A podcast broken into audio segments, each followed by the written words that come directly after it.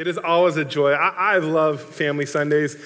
Actually, when I came first uh, to, to look at Living Truth as a possible place to serve and work alongside uh, the staff here, um, was on a Family Sunday. And, and I thought it was such a beautiful thing. One, just to see the kids and youth sitting in service for the worship through music. I thought that was absolutely amazing. Um, I remember this was when Tracy, I believe, was the kids director, and there was a bunch of paper mache, I believe, robots or something along the backside from VBS. And I thought it was so cool that these kids built these things, and it was really on display until the parents picked them up. Um, but what I loved was to see the whole family unit as the whole family of the church as one worshiping God. And today we, we continue on with that tradition. Uh, if you saw, we had students from, from or adults from, from students' age to grandparents back on the stage. We had one of our deacons pray for the offering. We had one of our elders pray at first service. And now we're going to continue on with the tradition with uh, Lincoln McCullen coming up to, to read the scripture for today. Come on up, bud.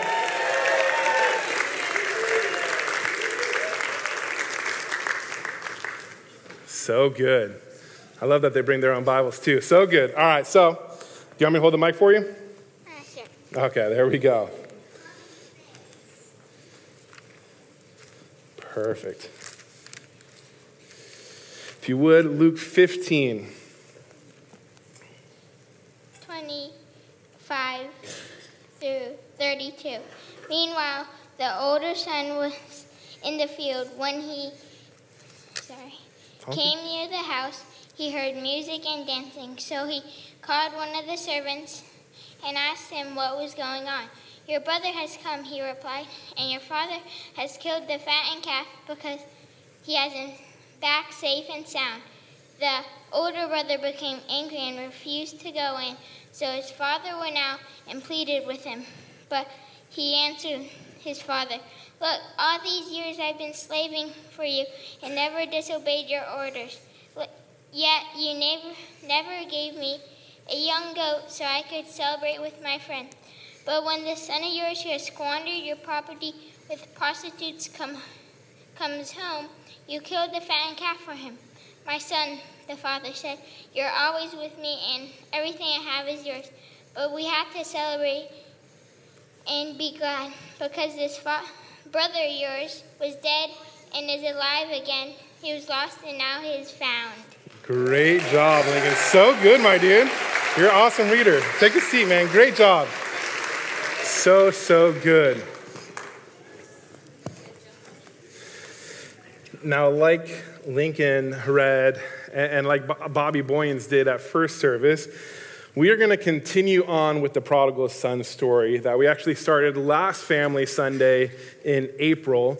And just so you know, we will conclude this series in October, the last Sunday of the month. Now, as we look at the parable of what I think is really the, the, the, lost sons that Jesus shares about and tells of in Luke 15, we have to remember kind of everything that is going on. Now, this son, the, the, the focus of the first 14 verses, verses 11 through 22 of this passage, speaks of two sons, but the first son was one who left home that disgraced himself, disgraced his family, and most importantly, disgraced his father. This is a son who essentially said, Dad, I wish that you were dead so that I could have my inheritance takes his inheritance, and then goes to a far country. He, he, he wipes through all his money, spends all of it, and ends up literally with pigs in a trough trying to feed them to make ends meet. And, and in this aspect, we, three, we see the story have three words rebellion, uh, of rebelling against the Father, to getting to this point where he needs to repent. And we read in that first section of the prodigal son story this repentance where he, he just knows what the Father has done, the Father's love, ultimately all of the Father. And he goes, essentially, Father, I have sinned against heaven and before you. I'm no worthy, I'm no longer worthy to be called your son. Treat me, or better yet, make me one of your hired servants. As he's in rock bottom, he knows he needs to go back home. And he makes a literal 24 or, or, or 180 degree turn, and he makes his way on home. And on the way home, he continually repeats that Father, I've sinned against heaven and before you. I'm no longer worthy to be called your son. Treat me, make me as one of your hired servants. And yet, when he returned home, something unexpected happened. The father sees him along the way and runs to greet him. That father welcomes him with undeserving grace and forgiveness and love. And yet, as we continue on with the story of the prodigal son that Jesus tells in Luke 15, we look at the other lost son today. And we must remember that, that we miss the mark when our outward actions look blameless, but our inward attitude is horrendous. When our words and our deeds look blameless, but, but our feelings, our emotions, our thoughts are horrendous, we have missed the mark. And as we look at this parable, we really need to remember who is listening to this in this time as Jesus tells this parable, not today. But we see in chapter 15, verses 1 and 2, that there are two groups of people listening to this parable.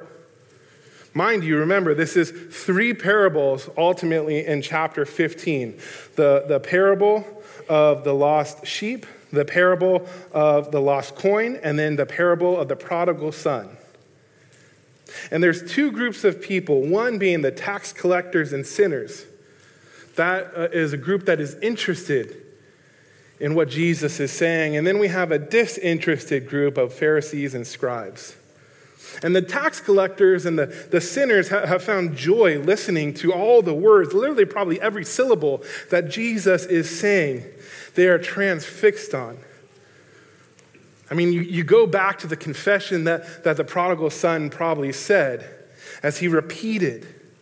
And then, as he's repeating it to the Father, remember it says, Father, I have sinned against heaven and before you. I am no longer worthy to be called your son. But, but, but he isn't able to fully say everything that he planned because the Father runs, picks him up, and embraces him. And I just imagine that the tax collectors and sinners as they're hearing this story, they, they just can't believe it. Probably literally thinking, man, I cannot believe this. This is amazing. I want that. That love, I need that. I want a father that loves me just like that. All the while, the Pharisees and the scribes listening, probably being annoyed with Jesus again. And once again, thinking, here we go with Jesus. I mean, Jesus claims to be the Son uh, of God. But yet, he is hanging with people that are not pure, that are not clean. And yet, they're transfixed on every word that he says. This is ridiculous. I mean, this parable is powerful. And it's probably at this point in the story that the Pharisees and the scribes are somewhat confident that they think that they have escaped Jesus' focus because really it's been centered on the attention of the tax collectors and the sinners as he's really pictured the prodigal son. But even though most of the time we really fix on the parable of the prodigal son, on the prodigal son, the story does not stop there. These, these verses are not really the easiest. And we see Jesus continue on with the story as he tells about the other lost son, the elder son, who is a clear picture of the Pharisees and the scribes. So before we get into the text, let's pray. Heavenly Father, I thank you for your love. God, there is no one like you. And so, Lord, I, I pray today we just enjoy you more as we know you, as we understand you, that our love just becomes infectious to those around us. That we want everyone that, that knows us to just know of your love, of who you are, of what you have done, Jesus, so they can put their faith and trust in you, celebrating you, for there is no one greater. Be with us today as we look at your word. Encourage us, convict us, whatever you desire, Lord, we seek to have your will be done. We ask in your gracious and holy name we pray. Amen. So, as we looked at the first brother, the prodigal son, the younger brother, we saw three words, right? Rebellion, repentance, or sorry, rebellion, uh, repentance, and, and, then ultimately, uh, wow, I'm, I'm, I'm, blanking, but um, celebration. Rejoicing was the word rebellion, repentance, and rejoicing. Today, as we look at the text, the first word we're really going to look at is discovery, really an investigation of a celebration. In verse 25, we see the discovery occur as we are finally introduced to the second son. It says, Now his older son was in the field, and as he came and drew near to the house, he heard music and dancing. Now imagine the party that the father must have been throwing. This is the father who, who essentially had his son take his side of the inheritance and go out. The father gave the son his wishes and then watched down the road day after day, hoping to see his son return. And sure enough, we don't know how long after he sees his son. He runs to his son. He embraces his son. For he thought he was dead, but is now alive. He was lost, but now is found. Imagine the party. I, I, I talk with some of our, our, our members sometimes. I can't even imagine losing my son. Even when we go like to someone else's house, I always have an eye on my kid. I'm that parent. I know I need to, you know, maybe revive is something I need to go to. Um, but imagine the party that this dad is, is having. We had a neighbor last night have an engagement party for someone, and you could hear the, the, the party that they were having, the enjoyment of two people getting married. This party, can't even imagine it compared to that one. You know, you think about it, and I know Pastor Shane's in here, so this is my formal uh, application to the worship team. Just imagine the song, right? Celebrate good time. Come on. Do, do, do, do, do, do, do, do. Then it goes on, I think it's, there's a party going on right here. A celebration that lasts throughout the year, right? That's how the lyrics go. I don't know sometimes the lyrics of songs, so I make up my own lyrics or I just mumble something that sounds like words. My wife thinks it's cute. I don't know what you guys think. Um,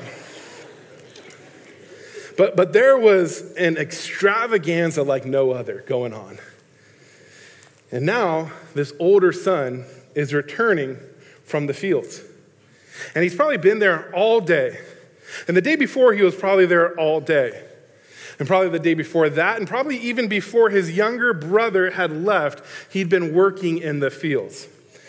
Now, we just moved to Norco not too long ago, and, and I realized that I have to wake up at like 6.30, 6 o'clock in the morning to get yard work or, or, front yard or backyard work done before it gets even remotely to a temperature where you're like, okay, I could be outside. Imagine how much that older brother felt as he's been slaving away, doing the work that his father had asked him. And then he hears this music.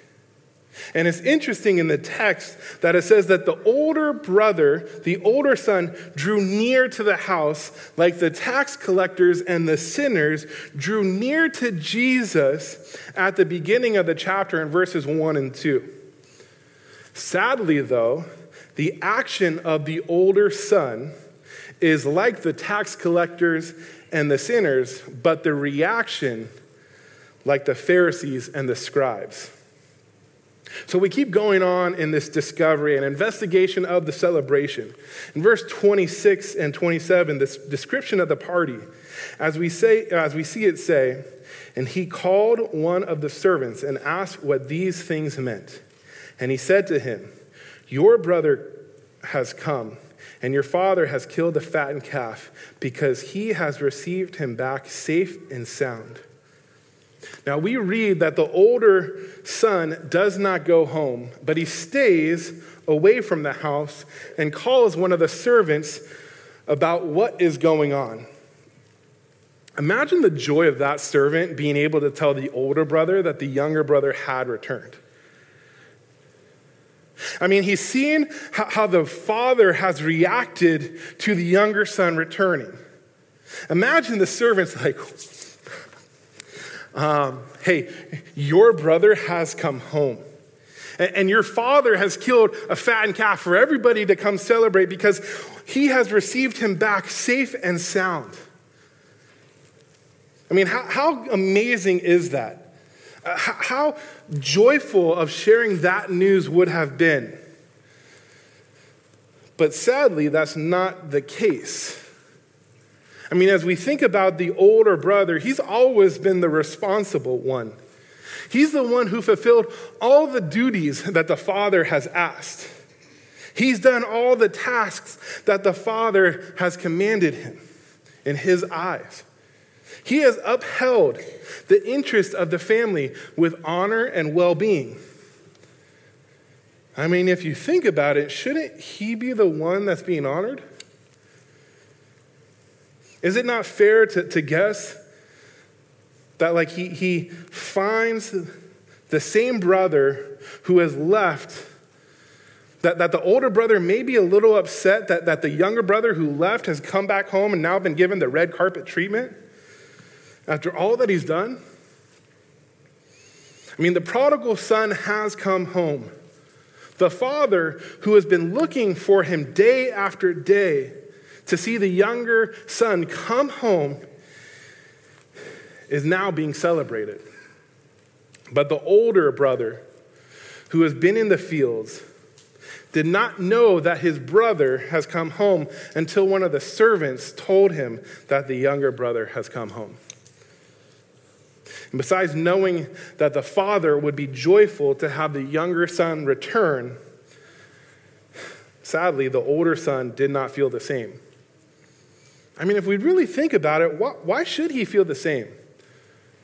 Why should he have to share maybe the inheritance that was rightfully his as his other one had, uh, the other son had blown the inheritance that he was given? And better yet, why should the older son have to share the love of the father with the one who thought their father as dead and has brought shame and disgrace to the family? and as the party's going on, especially in front of the village. I mean, if you think about it, let's remember the context. Those who are listening to the parable, the tax collectors and sinners, the Pharisees and the scribes. The Pharisees and the scribes are, are, are probably thinking, why wouldn't he go in, why would he go into the party to celebrate? Why would he go in? This son has brought disgrace. This son should not be celebrated. He should be excommunicated. He should be kicked out of the house and made an example of.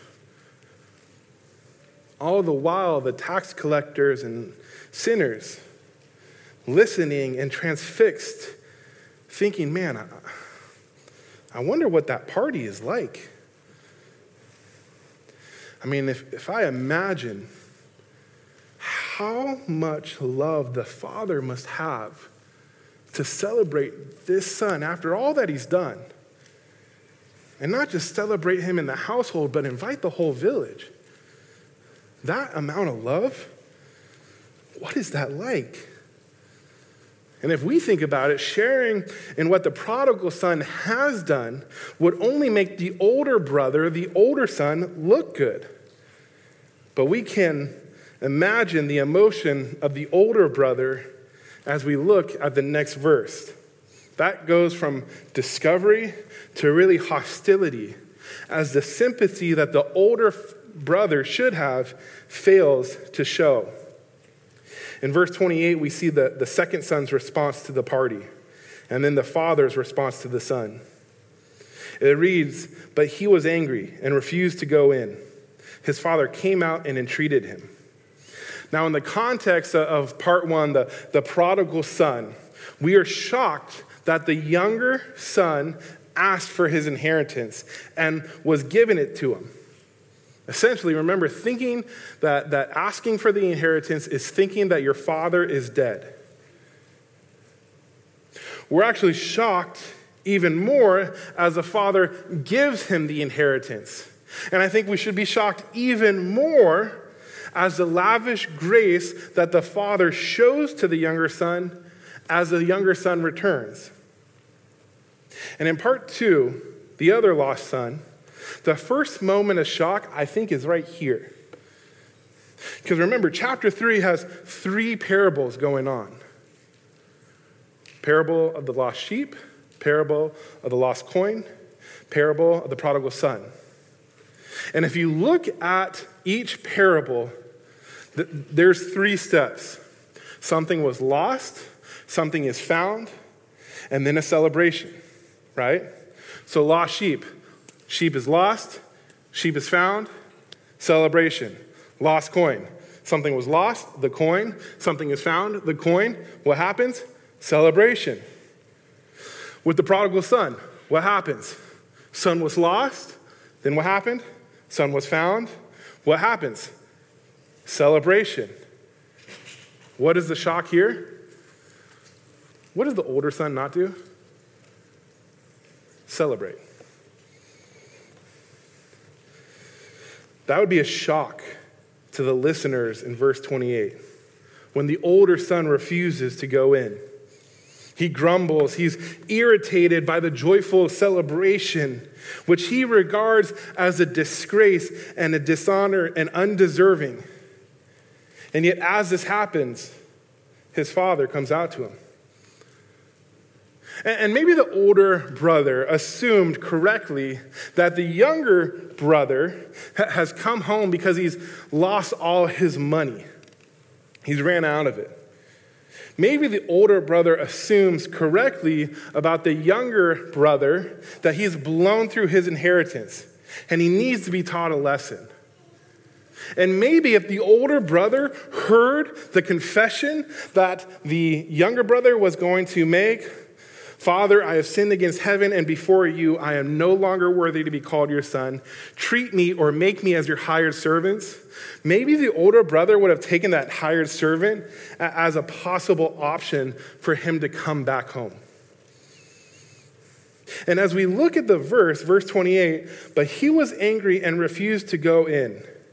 We, we really see the response of the father. His father came out and entreated him. Now we have to remember the context of this time and at this place.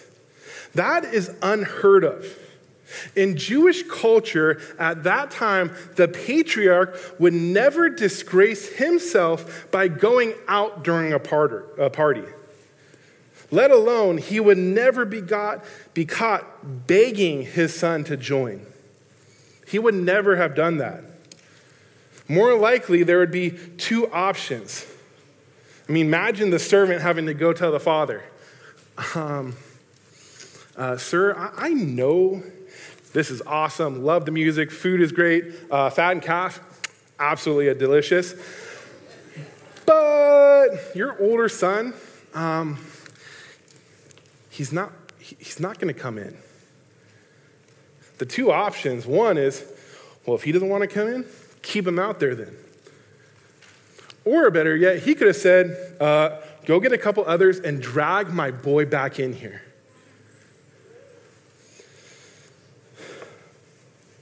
But it turns out that the father shows his love to both of the sons by never forcing either of his sons to love him.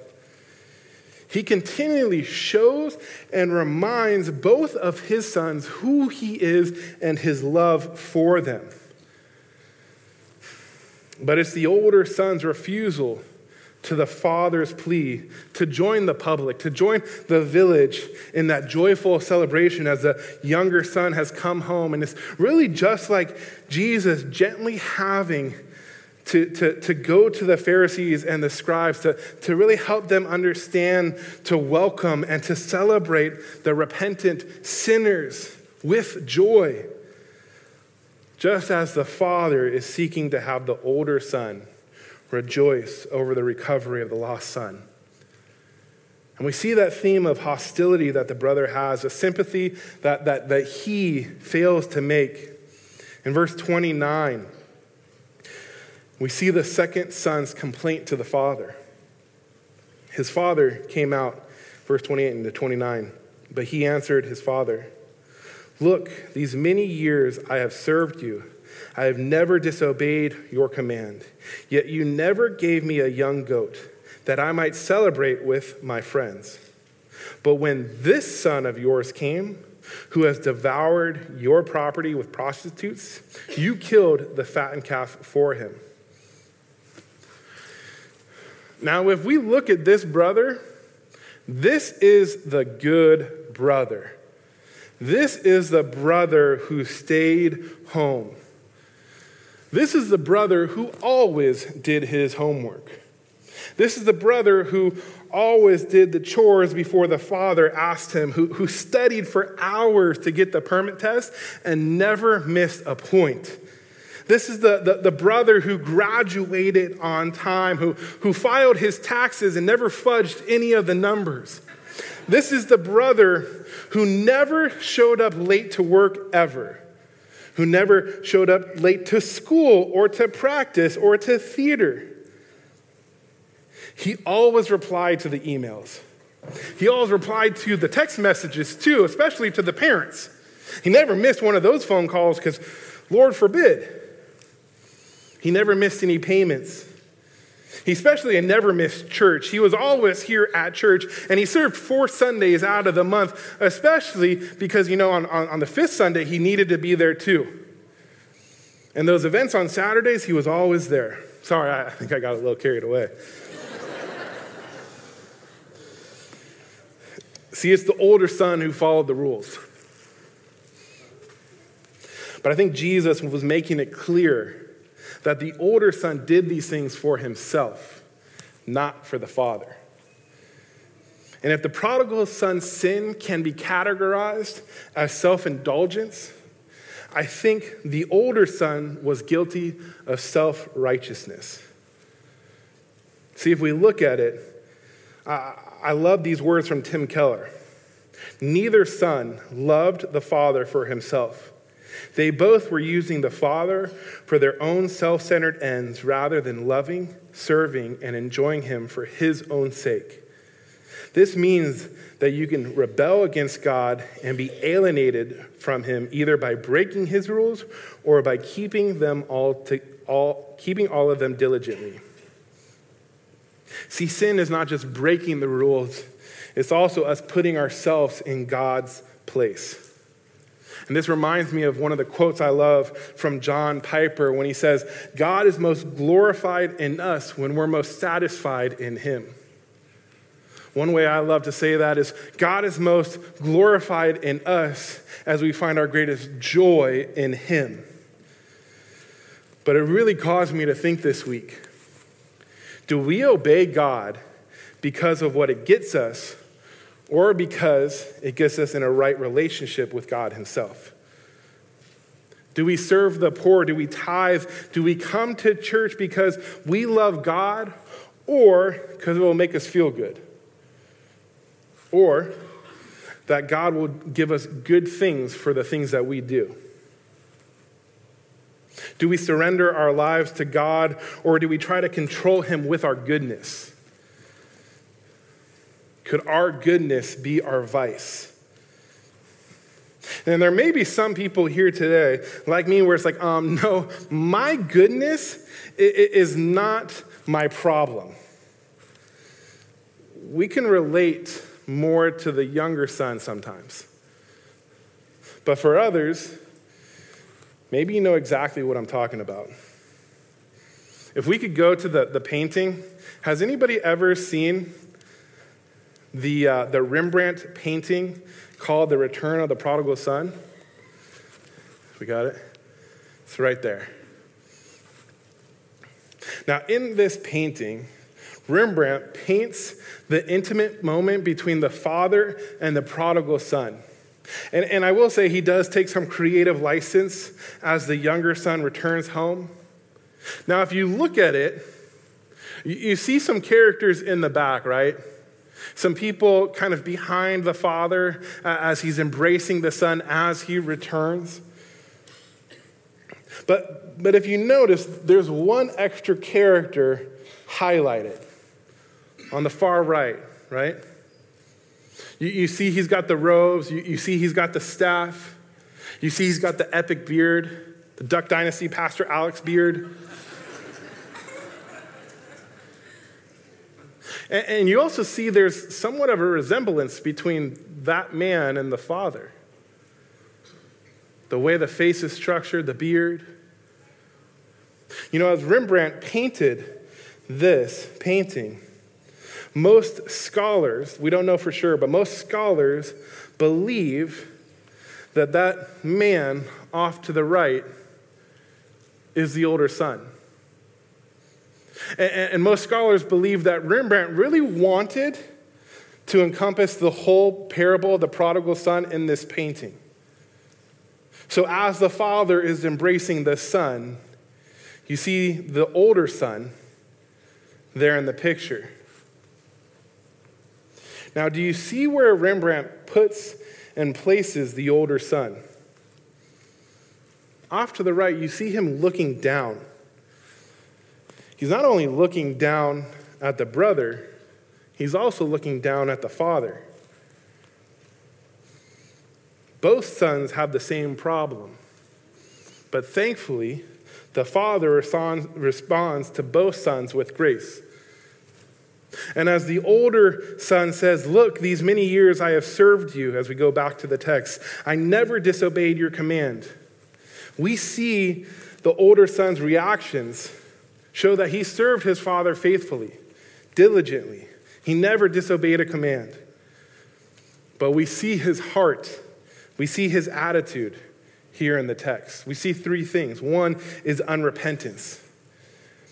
He believes that he does not need to seek repentance, so he does not repent. I mean, I use this example with our students all the time up in the youth room.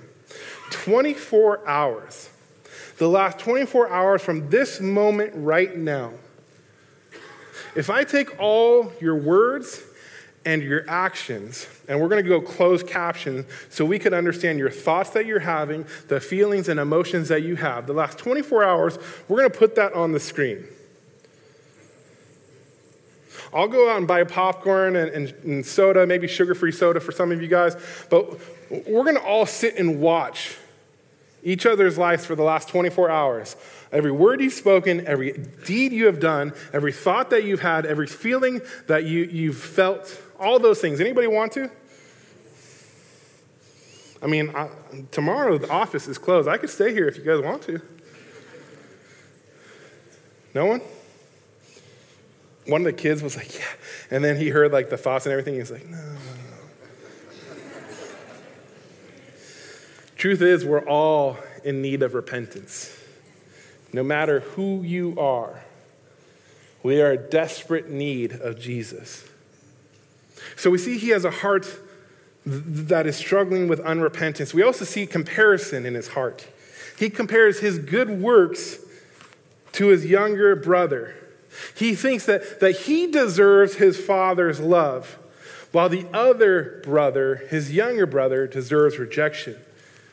He believes that he deserves a special reward for, for all the good things that he has done, the, the obedience that he has done, yet misses that he's actually been with the Father the whole time. That all the things that the Father has is also his. And it's not just unrepentance or comparison. We actually really see that, that he has no relationship with the Father. His desire was what? To celebrate with his friends. And really, between the older brother and the younger brother, there's no difference.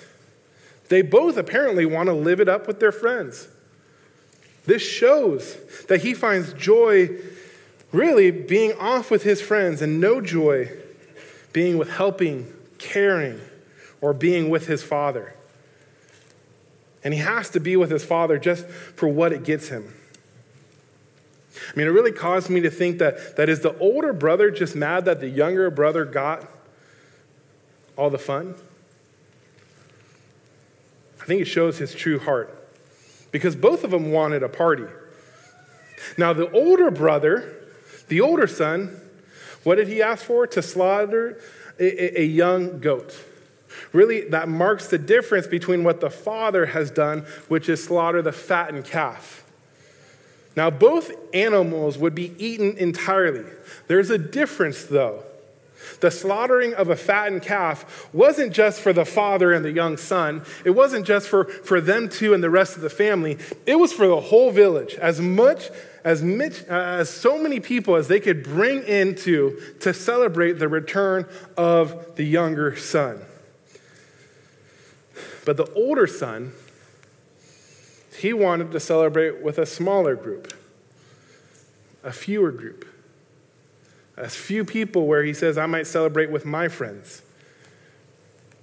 And remember, we have to always go back to the context of, of the passage the tax collectors and the sinners listening, the Pharisees and the scribes. And I imagine the Pharisees and the scribes were listening, like, why is this prodigal getting a party? I mean, Jesus, he deserves to be thrown out. Did you miss the whole part of your story at the beginning? This parable is ridiculous. What is Jesus thinking? All the while, the tax collector and the sinners still listening, probably transfixed to every syllable. I think they're probably thinking, man, what does a fattened calf taste like? I mean, if we think about it, why is that brother missing out on the party? He's been home. He, he, he knows all that the Father has. He knows the Father's love. Doesn't he know that already? And as the older son had no desire to celebrate with his father or his brother, he represents what the Pharisees and the scribes do. They gather in small groups and eat in pureness and cleanliness. In contrast, though, Jesus, his celebration is all about inviting everyone in the village, the whole village. That includes the outcasts that would never be invited to the Pharisee's house. And it's interesting as the older brother states, but when this son of yours came, who devoured your property with prostitutes, you killed the fattened calf for him. I mean, it's unclear how he knows all that to be true. I was thinking, man, could, could that be part of his imagination? Like maybe something that, that he would have done if he was the one who went off to the far country? Does it reveal that his heart was actually in the far country all along while his body was physically there at home? Like he was living vicariously through his younger brother? Or, or maybe it's the, the, the older brother had heard the talking about his younger brother. He's heard the gossip about his younger brother from maybe someone in the village, or, or maybe it was one of the servants. And you know, he wants to make sure that, that his dad is informed with all the information of what his younger uh, brother has done. And he's not gossiping, but he wants to inform his dad about what his younger son has done. So, you know, he has to take it on, on his own responsibility. He's not going to, you know, I'm not doing anything bad, but I want to inform you because we never do that. We don't gossip. Sometimes we inform other people Uh, uh, of what other people have done so they know exactly what that person has done. I mean, imagine how much disdain this older brother has as he looks at his father and says, But when this son of yours came home, he can't even call this brother of his a brother. And when the, the father rejoices in the bond of the fellowship of the youngest son being restored to him, the older son shows that he never wanted that split to be mended between the father and the lost son, the younger one. The older son cherishes the broken relationship between the father and his younger brother. Also, that he could come off as the good son. And as we saw the, the discovery of the celebration, the investigation of the celebration, we saw the hostility that the older brother refused to, to accept and to love his younger brother. We see the necessity, a joy that the older brother refuses to make. In verse 31 through 32, we see the response of the father. It says, And he said to him, Son, you are always with me, and all that is mine is yours. It was fitting to celebrate and be glad. Now, the, the father does not respond to the allegations about the younger son's behavior. Whatever the sins that he may have been committed, that he did, is not the point right here. The younger son has been restored. The father now is seeking gently seeking and tries to restore his older son to the family. And we see the father use the language, son. Now, the father does not dismiss the older son's obedience and really reassures him that showing grace towards the younger brother does not dismiss or diminish the older son's status with the father or the father's love for the older son. Don't miss that the, the father really pleads with the son. He says, Son, you are always with me, and all that is mine is yours. The son has been home the whole time. He has access to everything the Father has. He has access to the Father at any time.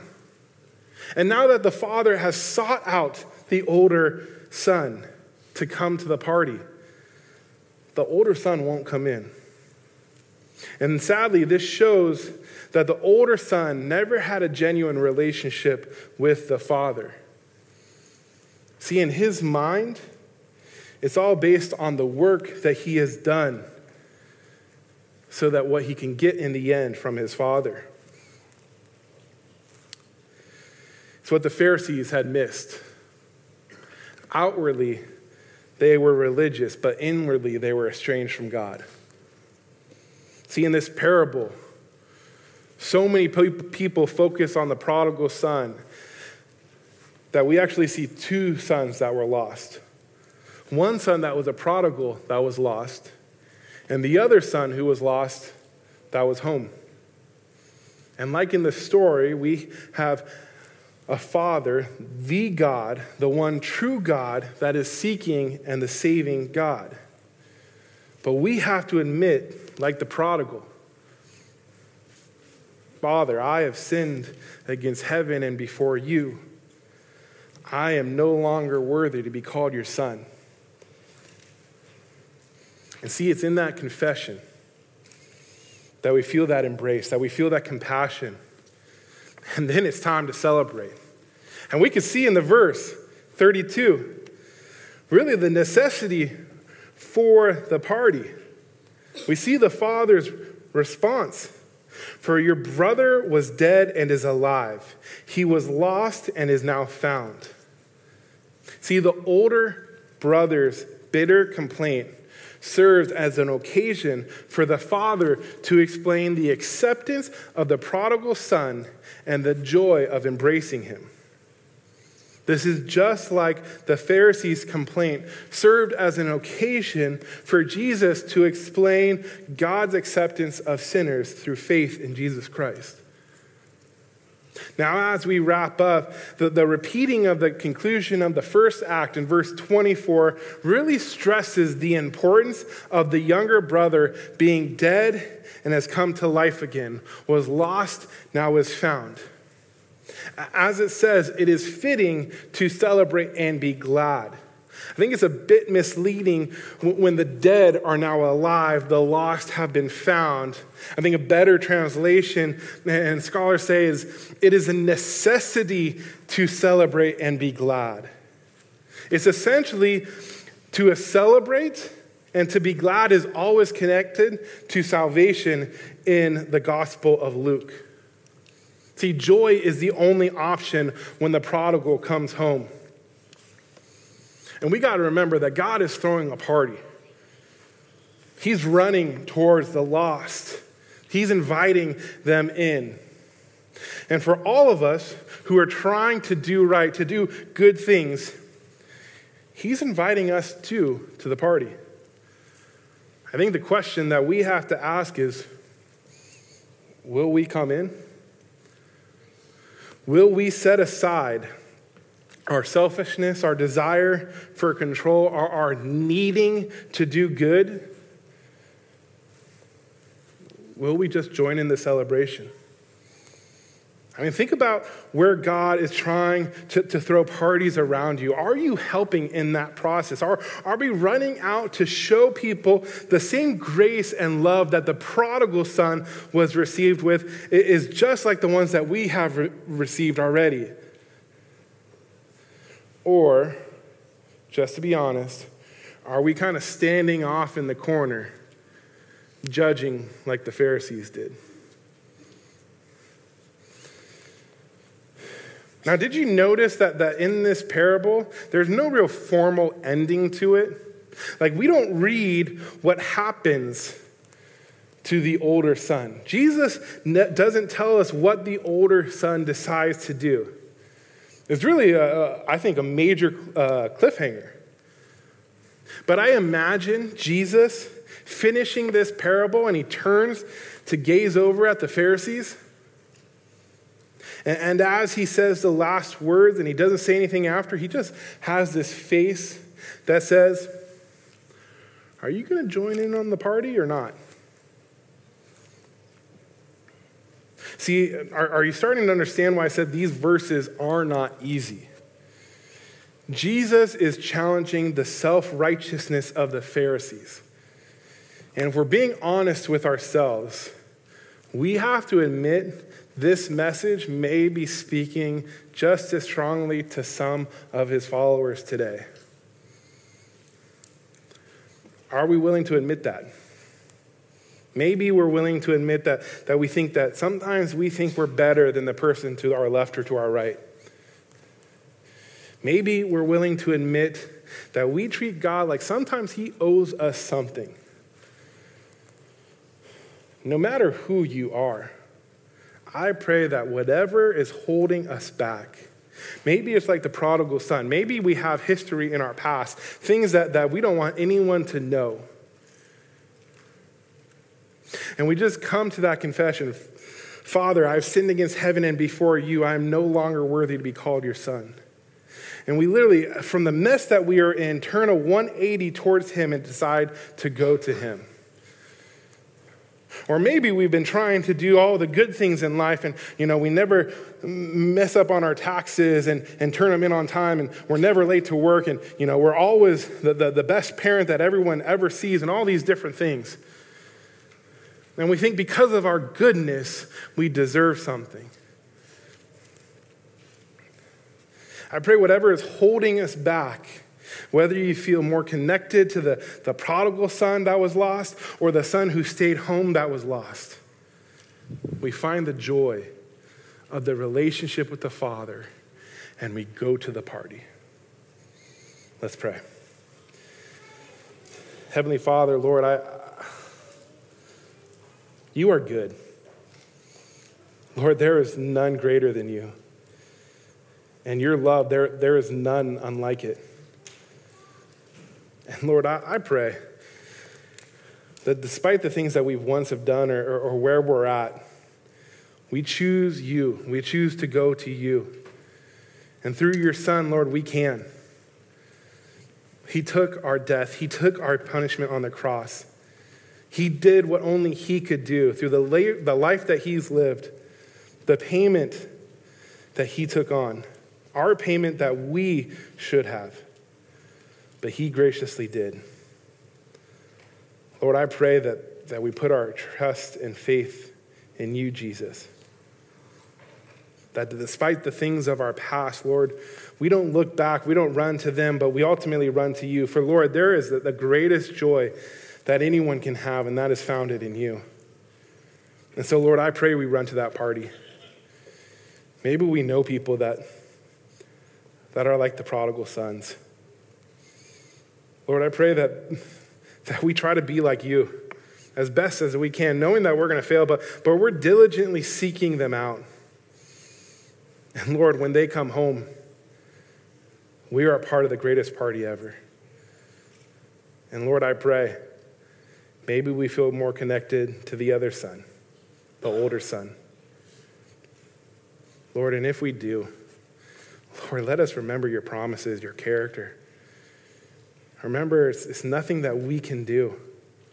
Help us remember that. That what you have done, only you can do, Lord.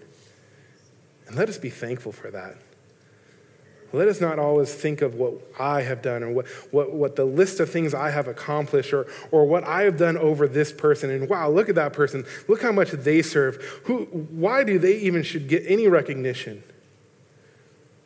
Maybe we need to come alongside them and say, I hope you know you're loved. Remember the Father. Remember his love for you. For I love you. Help us have hearts that love you that show your love to others. For, for God, you are a great, great Father. Let us never, ever forget that. Let us be part of the celebration, never in the fields. Help us in that, Lord. We ask in your gracious and mighty name we pray. Amen.